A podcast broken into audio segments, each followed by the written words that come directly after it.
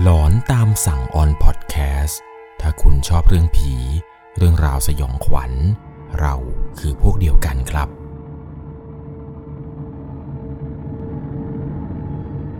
สวัสดีครับทุกๆคนครับ ขอต้อนรับเข้าสู่ช่วงหลอนตามสั่ง อยู่กับผมครับ 11LC สำหรับเรื่องราวความสยองขวัญที่ผมจะเล่าให้ฟังในวันนี้ครับ เป็นประสบการณ์สุดหลอนของผู้ฟังทางบ้านท่านหนึ่ง ที่เขาเองนั้นนะครับเคยถ่ายทอดเรื่องราวเรื่องนี้เนี่ยไว้ใน Facebook ได้เขียนไว้หมดเลยครับว่าเหตุการณ์ต่างๆ ที่ไปพบเจอเรื่องแปลกๆอะไรมานี้ ไปพบเจอมาแบบไหนอะไรยังไง ซึ่งเป็นประสบการณ์สุดหลอนที่เขานั้น ไปเจอดีที่โรงแรมริมฝั่งแม่น้ำโขงครับ ต้องบอกก่อนนะครับว่าเหตุการณ์ที่เจอเนี่ยเป็นเรื่องราวที่เกิดขึ้นจริง ๆ นะครับ ซึ่งเขาได้เขียนไว้ละเอียดมากครับกับเหตุการณ์ที่เจอ แต่ปัจจุบันนี้ครับโพสต์ดังกล่าวนี้ถูกลบไปแล้ว เดี๋ยวผมจะเล่าให้ฟังในช่วงท้ายคลิปนะครับ ว่าสาเหตุอะไรทำไมโพสต์นี้ถึงถูกลบไป เรื่องราวที่เกิดขึ้นนี้ครับ เป็นเรื่องราวที่เกิดขึ้น ที่เขาได้ไปพักในโรงแรมแห่งหนึ่ง ริมแม่น้ำโขง แล้วไปพบเจอกับเรื่องราวปริศนาที่เกิดขึ้นในโรงแรมแห่งนี้ จะเป็นอย่างไรนั้นก่อนจะเข้าไปรับชมรับฟัง ก่อนอื่นต้องบอกก่อนเลยนะครับ ว่าจะต้องใช้วิจารณญาณในการรับชมรับฟังกันให้ดีๆ เรื่องราวเรื่องนี้ครับ ถูกส่งมาจากผู้ฟังทางบ้านท่านหนึ่ง ถึงแม้ว่าเขานั้นจะลบโพสต์ไปแล้วก็ตาม แต่เขานั้นขอบอกผมครับว่า ขอให้ผมนั้นเนี่ยนำเรื่องราวที่เขาเจอนี้ มาถ่ายทอดให้กับผู้ฟังทางบ้านทุกๆคนนั้นได้รับฟังกันอีกรอบหนึ่งครับ เพราะเขาเชื่อว่ายังมีอีกหลายคนที่ไปพบเจอมาเช่นเดียวกัน เรื่องราวเรื่องนี้ครับถูกส่งมาจากคุณกี้นามสมมุติ เป็นเรื่องราวที่เขานั้นไปพบเจอมากับเพื่อนๆอีกหลายคนเลยครับ ต้องขอเท้าความก่อนเลยว่า คุณกี้ครับออกเดินทางจากอำเภอเลิงนกทาจังหวัดยโสธรเพื่อมุ่งหน้าไปพักผ่อนยังโรงแรมริมโขงแห่งนี้ ซึ่งสถานที่นี้ครับมันตั้งอยู่ที่จังหวัดจุดจุดจุดครับ ผมขออนุญาตที่จะไม่บอกชื่อ ขออนุญาตที่ไม่สามารถบอกได้จริง ๆ นะครับ ว่าอยู่ที่จังหวัดไหน แต่ผมขอใบให้ว่าเป็นจังหวัดที่สองมือนั้นประกบกันนั่นเองครับ เอาเป็นว่าเรื่องราวที่เกิดขึ้นเกี่ยวกับโรงแรมริมโขงนี้ครับ ไม่ใช่เกิดขึ้นที่จังหวัดหนองคาย ไม่ได้เกิดขึ้นที่จังหวัดอื่น ๆ ใกล้ ๆ กับริมฝั่งโขงมากมายครับ เป็นจังหวัดที่ไม่ใกล้ไม่ไกลกันมาก เรื่องราวเรื่องนี้ของคุณกี้นะครับเขาบอกว่าเขาเนี่ยออกเดินทางจากเลิงนกทาเวลาประมาณบ่ายสามออกมุ่งหน้าไปตอนนั้นเนี่ยเพื่อที่จะไปหาเพื่อนอีก 2 คนครับ นั่นก็คือเจกับแฟนของเจ ตอนเดินทางจากอำเภอเลิงนกทาไปเนี่ยไปกัน 5 คนครับ มีคุณกี้ แล้วก็แฟนของเขา แล้วก็เพื่อนคนหนึ่งครับชื่อโจ แล้วก็แฟนของโจ แล้วก็รุ่นน้องของโจอีกคนหนึ่งครับออกเดินทางกันไปเนี่ยเพื่อที่จะไปหาเจครับ เจเนี่ยพักอยู่อีกอำเภอหนึ่ง แต่สถานที่ที่เขาจะไปที่โรงแรมนี้ตั้งอยู่เนี่ยถัดออกไปอีกอำเภอหนึ่งครับ ซึ่งก่อนจะไปถึงโรงแรมนั้นเนี่ยก็ได้มีการซื้อข้าวซื้อของ ซื้ออาหารเครื่องดื่มที่ร้านค้าสะดวกซื้อแห่งหนึ่งไป พอซื้อเสร็จปุ๊บก็เริ่มออกเดินทางไปยังที่พักกันทันที ซึ่งที่พักตรงนี้ครับห่างจากตัวเมืองประมาณ 50-60 โลเห็นจะได้ ออกจากตัวเมืองจังหวัดนี้ไปได้ประมาณ 10 กิโล ระหว่างทางนั้นเนี่ยซ้ายขวามันก็มีแต่ป่า ไม่มีหมู่บ้าน ไม่มีบ้านคนแม้แต่หลังเดียวครับ เส้นทางที่ไปนั้น เหมือนกับเขากำลังก่อสร้างกันอีกด้วย ตอนที่ไปเนี่ยก็เริ่มแปลกใจแล้วครับว่าทำไมมันไกลจังกว่าจะถึงที่พัก และเส้นทางที่เดินทางมานั้น มันก็น่ากลัวอีกด้วยรอบๆข้างมันเต็มไปด้วยป่า พอเวลาประมาณหกโมงครึ่งครับ ก็เดินทางมาถึงอำเภอที่ตั้งของโรงแรมแห่งนี้ ใกล้จะถึงที่พักแล้วแหละครับ เดินทางมาตั้งไกล เพิ่งจะเจอกับหมู่บ้านของคน แล้วก็ได้เลี้ยวเข้าไปในหมู่บ้านตามที่ GPS นั้นนำทางมา ขี่เข้าไปตามทางครับ GPS บอกให้เลี้ยวซ้ายก็เลี้ยวซ้ายตามไปก็จนมาถึงที่พักครับ ทางเข้าที่พักเนี่ยมันก็แปลกๆ เข้ามาได้ทางเดียวครับ แล้วทางเข้าเนี่ยมันจะมีต้นไม้ใหญ่ๆสองต้น คู่กันมาเลย และแถวนั้นเนี่ยก็มีวัดโบราณเก่าๆอีกด้วย ตอนนั้นก็ตกใจนิดหน่อยครับว่า GPS เนี่ยมันพามาถูกทางหรือเปล่าวะ แต่สุดท้ายก็ใช่ครับ โรงแรมนี้แหละที่พวกเขาจองกันมา กว่าจะมาถึงโรงแรมนี้ก็ปาเข้าไปตอนหนึ่งทุ่มครึ่งแล้วครับ เวลาประมาณทุ่มครึ่งนี้ พอถึงที่พักปุ๊บก็ได้มีการเช็คอินเข้าห้องกันครับ ที่พักเนี่ยมันจะอยู่ติดริมแม่น้ำโขงเลย มองไปเนี่ยก็เจอฝั่งเพื่อนบ้านเราเลยครับ คนเนี่ยมาเที่ยวกันเยอะมากครับ เรียกได้ว่าห้องพักที่นี่เนี่ย เต็มแคบจะทุกห้องเลยครับ ซึ่งเพื่อนๆเนี่ยมันก็จองเป็นเหมือนกับเป็นเต็นท์แต่เขาเองเนี่ยจองไม่ทันครับ ก็เลยต้องไปพักแบบเป็นบ้านธรรมดา ที่พักของเขาเองนะครับที่ได้ในวันนั้นเนี่ยมันตั้งห่างออกไปจากเพื่อนพอสมควรครับ เหมือนกับว่าเพื่อนเนี่ยจะถูกจัดให้พักอยู่อีกโซนหน้า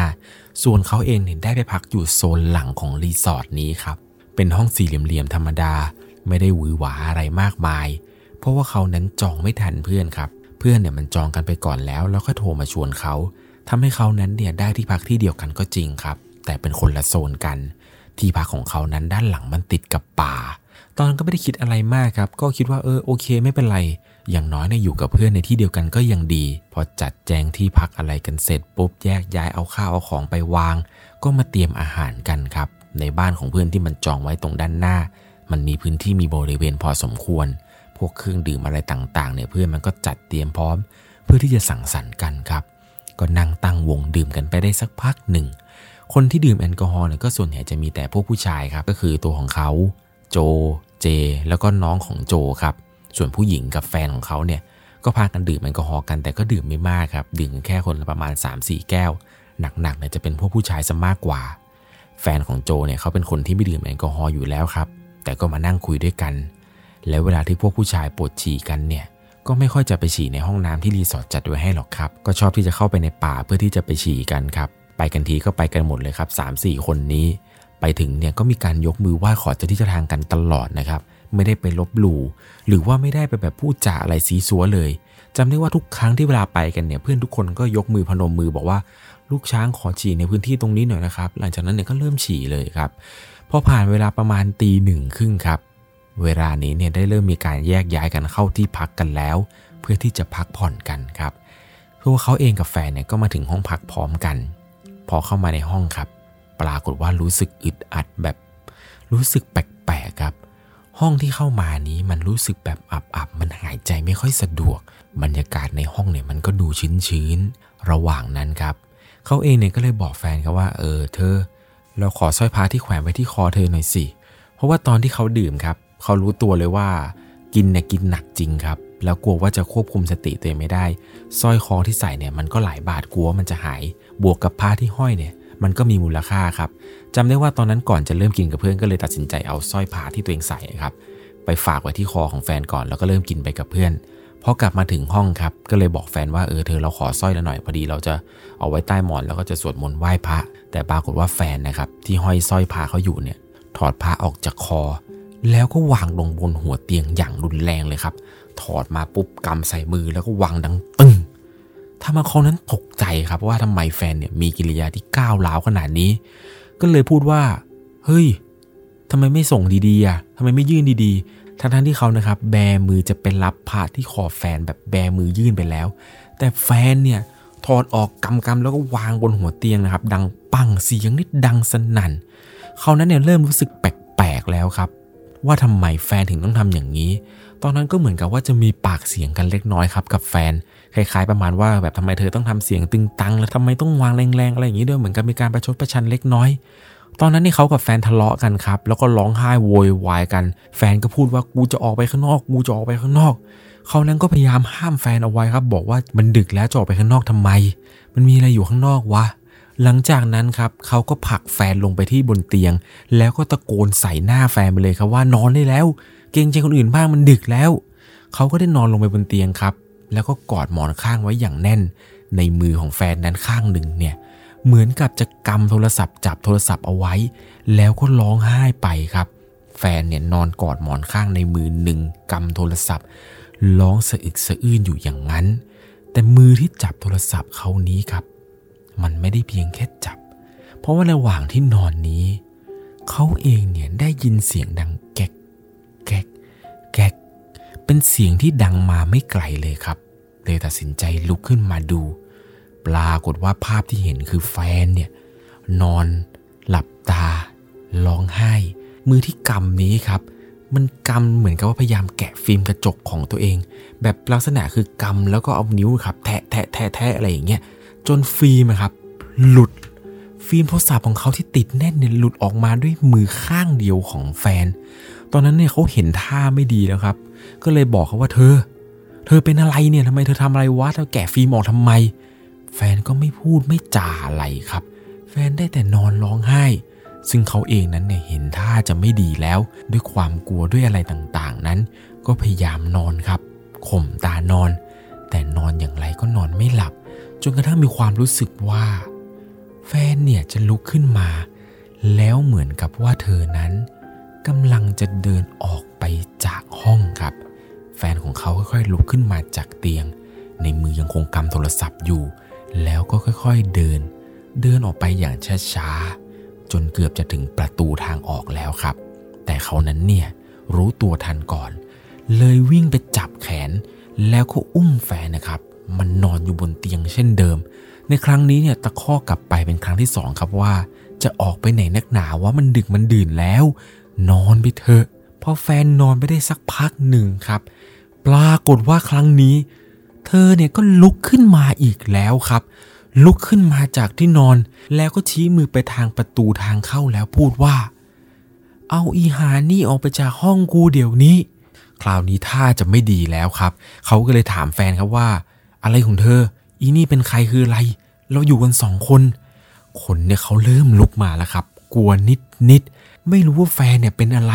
และที่พูดว่าอีนี่ออกไปเนี่ยคือใครด้วย เลยตัดสินใจโทรหาเพื่อนครับ โทรหาโจที่มันนอนอยู่ข้างๆห้องกัน บอกว่าโจ มึงมาหากูหน่อย แม่งแฟนกูเป็นอะไรไม่รู้อะ ขนลุกไปหมดแล้วเนี่ย พอโจกับแฟนโจมาถึงที่ห้องครับ มันก็ถามว่าเป็นอะไรเป็นอะไร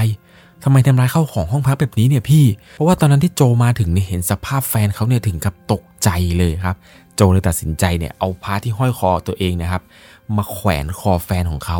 ซึ่งเขาเองก็หยิบผ้าจากใต้หมอนครับ มาแขวนไว้บนคอแฟนเขาเช่นกัน ตอนนี้เนี่ยแฟนของคุณกี้เนี่ยมีผ้าห้อยคอถึง 2 เส้นเลยนะครับ พอหลังจากนั้นเนี่ยโจก็พูดว่า เฮ้ย กูว่ามึงเอาแฟนมึงเนี่ยไปนอนห้องกูก่อนเลยดีกว่าว่ะ ไปก่อนเลยตรงนี้แม่งน่าจะไม่ดีแน่นอนเลย หลังจากนั้นครับเขาแฟนของเขา แล้วก็โจแล้วก็แฟนของโจเนี่ยพากันลากแฟนของเขาเนี่ยเป็นนอนที่ห้องครับ พอไปถึงเนี่ยเหมือนกับว่าแฟนของเขานะครับ จะนั่งกอดเข่าแล้วก็เหมือนกับว่าทำปฏิกิริยาอะไรบางอย่างแบบที่ไม่รู้ตัวคล้าย ๆ กับว่า เป็นอะไรก็ไม่รู้ครับ ตอนนั้นเองเนี่ยเขาก็พูดว่ามันไม่เคยเจออะไรแบบนี้ไม่เคยเป็นอะไรแบบนี้มาก่อนเลย จะทะเลาะกันหนักแค่ไหนก็ไม่เคยเป็นแบบนี้ครับ คุยกับแฟนครับ แฟนก็ตอบมาแค่คำเดียว ถามคำตอบคำ โดยปกติแล้วเนี่ยแฟนจะเป็นคนที่แบบคุยกันตลอด มีอะไรก็จะพูดคุยกัน แต่นี่มันไม่คุยเลยครับ มันจะออกจากห้องอย่างเดียว ก็คุยกันไม่ได้สักพักหนึ่งครับ ตอนนั้นเนี่ยก็พากันนอนอยู่ในห้องของโจเนี่ยนอนกันอยู่ 4 คน ซึ่งก็มีเขามีแฟน มีโจ แล้วก็มีแฟนของโจ นอนกันได้ประมาณ 3 นาทีกว่าๆ คราวนี้ครับแฟนของเขาก็ลุกขึ้นมาอีกครั้งหนึ่ง แล้วก็บ่นครับว่าร้อน โอ้ยร้อน ร้อนหายใจไม่ออกหายใจไม่ออก แฟนของโจเนี่ยก็เลยจับไปที่มือแฟนของเขา ปรากฏว่ามือของแฟนเขานั้นร้อน เหงื่อเนี่ยเต็มมือเลยครับ ผ่านไปได้สักพักหนึ่งครับ จู่ๆเธอเนี่ยก็เริ่มมีอาการหายใจแปลกๆ หายใจเข้าออกอย่างรุนแรงประมาณ 5-6 ครั้ง หายใจแบบ หลังจากนั้นครับเสียงหายใจของเธอ เงียบหายไป แล้วเธอนั้นก็หลับตาคล้ายๆกับคนหมดสติ แฟนของโจเนี่ยก็นิ้วไปแตะจมูกแฟนของเขาครับ เพื่อเช็คดูว่ายังหายใจอยู่ไหมปรากฏว่าแฟนของเขาไม่หายใจครับ จับชีพจรดูก็ไม่มีเส้นชีพจรขยับขยื่นอะไรเลย คราวนี้ครับทุกคนตกใจ แล้วก็ตัวสั่นมากๆ เขาเลยอุ้มแฟนขึ้นมาแล้วก็เขย่าแบบสุดๆแรงครับเขย่าเขย่าเขย่าเหมือนกับจะให้เธอนั้นมีสติ แต่เธอนั้นไม่มีปฏิกิริยาอะไรตอบกลับมาสักแต่นิดเดียว ตอนนั้นไม่รู้ทำอย่างไรแล้วครับโจเนี่ยก็ไปเอาน้ำในอ่างล้างหน้านะครับมาล้างหน้าแฟนเขาล้างไปแล้วก็แบบเหมือนกับพยายามท่องคาถานู่นนี่นั่นอะไรไป แต่แฟนของเขาเนี่ยก็ไม่ฟื้นไม่ตื่นขึ้นมาครับ ก็พยายามปลุกปลุกปลุกปลุกไม่รู้เหมือนกันครับว่าทำไม แฟนเขาเนี่ยไม่ตื่นขึ้นมา หรือบางทีอาจจะตายแล้วก็ได้จนกระทั่งเวลาประมาณตีสามครึ่งครับก็โทรไปหาเจแล้วก็เพื่อนคนอื่นครับว่าเฮ้ยมันเกิดเหตุการณ์อย่างงู้นอย่างนี้ เจเนี่ยก็บอกว่าเฮ้ยแม่งไม่ดีแล้ววางเอาอย่างนี้ เดี๋ยวกลับไปบ้านคุณก่อนเลยดีกว่า แล้วเดี๋ยวค่อยว่ากันอีกทีนึงจะเป็นว่าตอนนั้นเนี่ยเพื่อนทุกคนก็พากันเก็บข้าวเก็บของกันครับ เพื่อได้เช็คเอาท์ออกจากโรงแรมนี้ ตอนนั้นเนี่ยออกจากโรงแรม มุ่งหน้าไปที่โรงพยาบาลก่อนเลยครับ ไปที่แผนกฉุกเฉิน เพื่อให้เขานั้นตรวจสภาพร่างกายของแฟนเขาครับ ว่าไม่รู้เป็นอะไร